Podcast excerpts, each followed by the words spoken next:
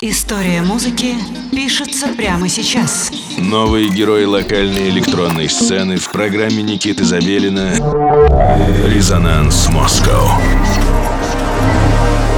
Всем привет, меня зовут Никита Забелин, и программа «Резонанс World» снова вещает на студии 21, 11 часов вечера, и мы готовы начинать знакомить вас с новой интересной музыкой из России и соседних русскоговорящих стран.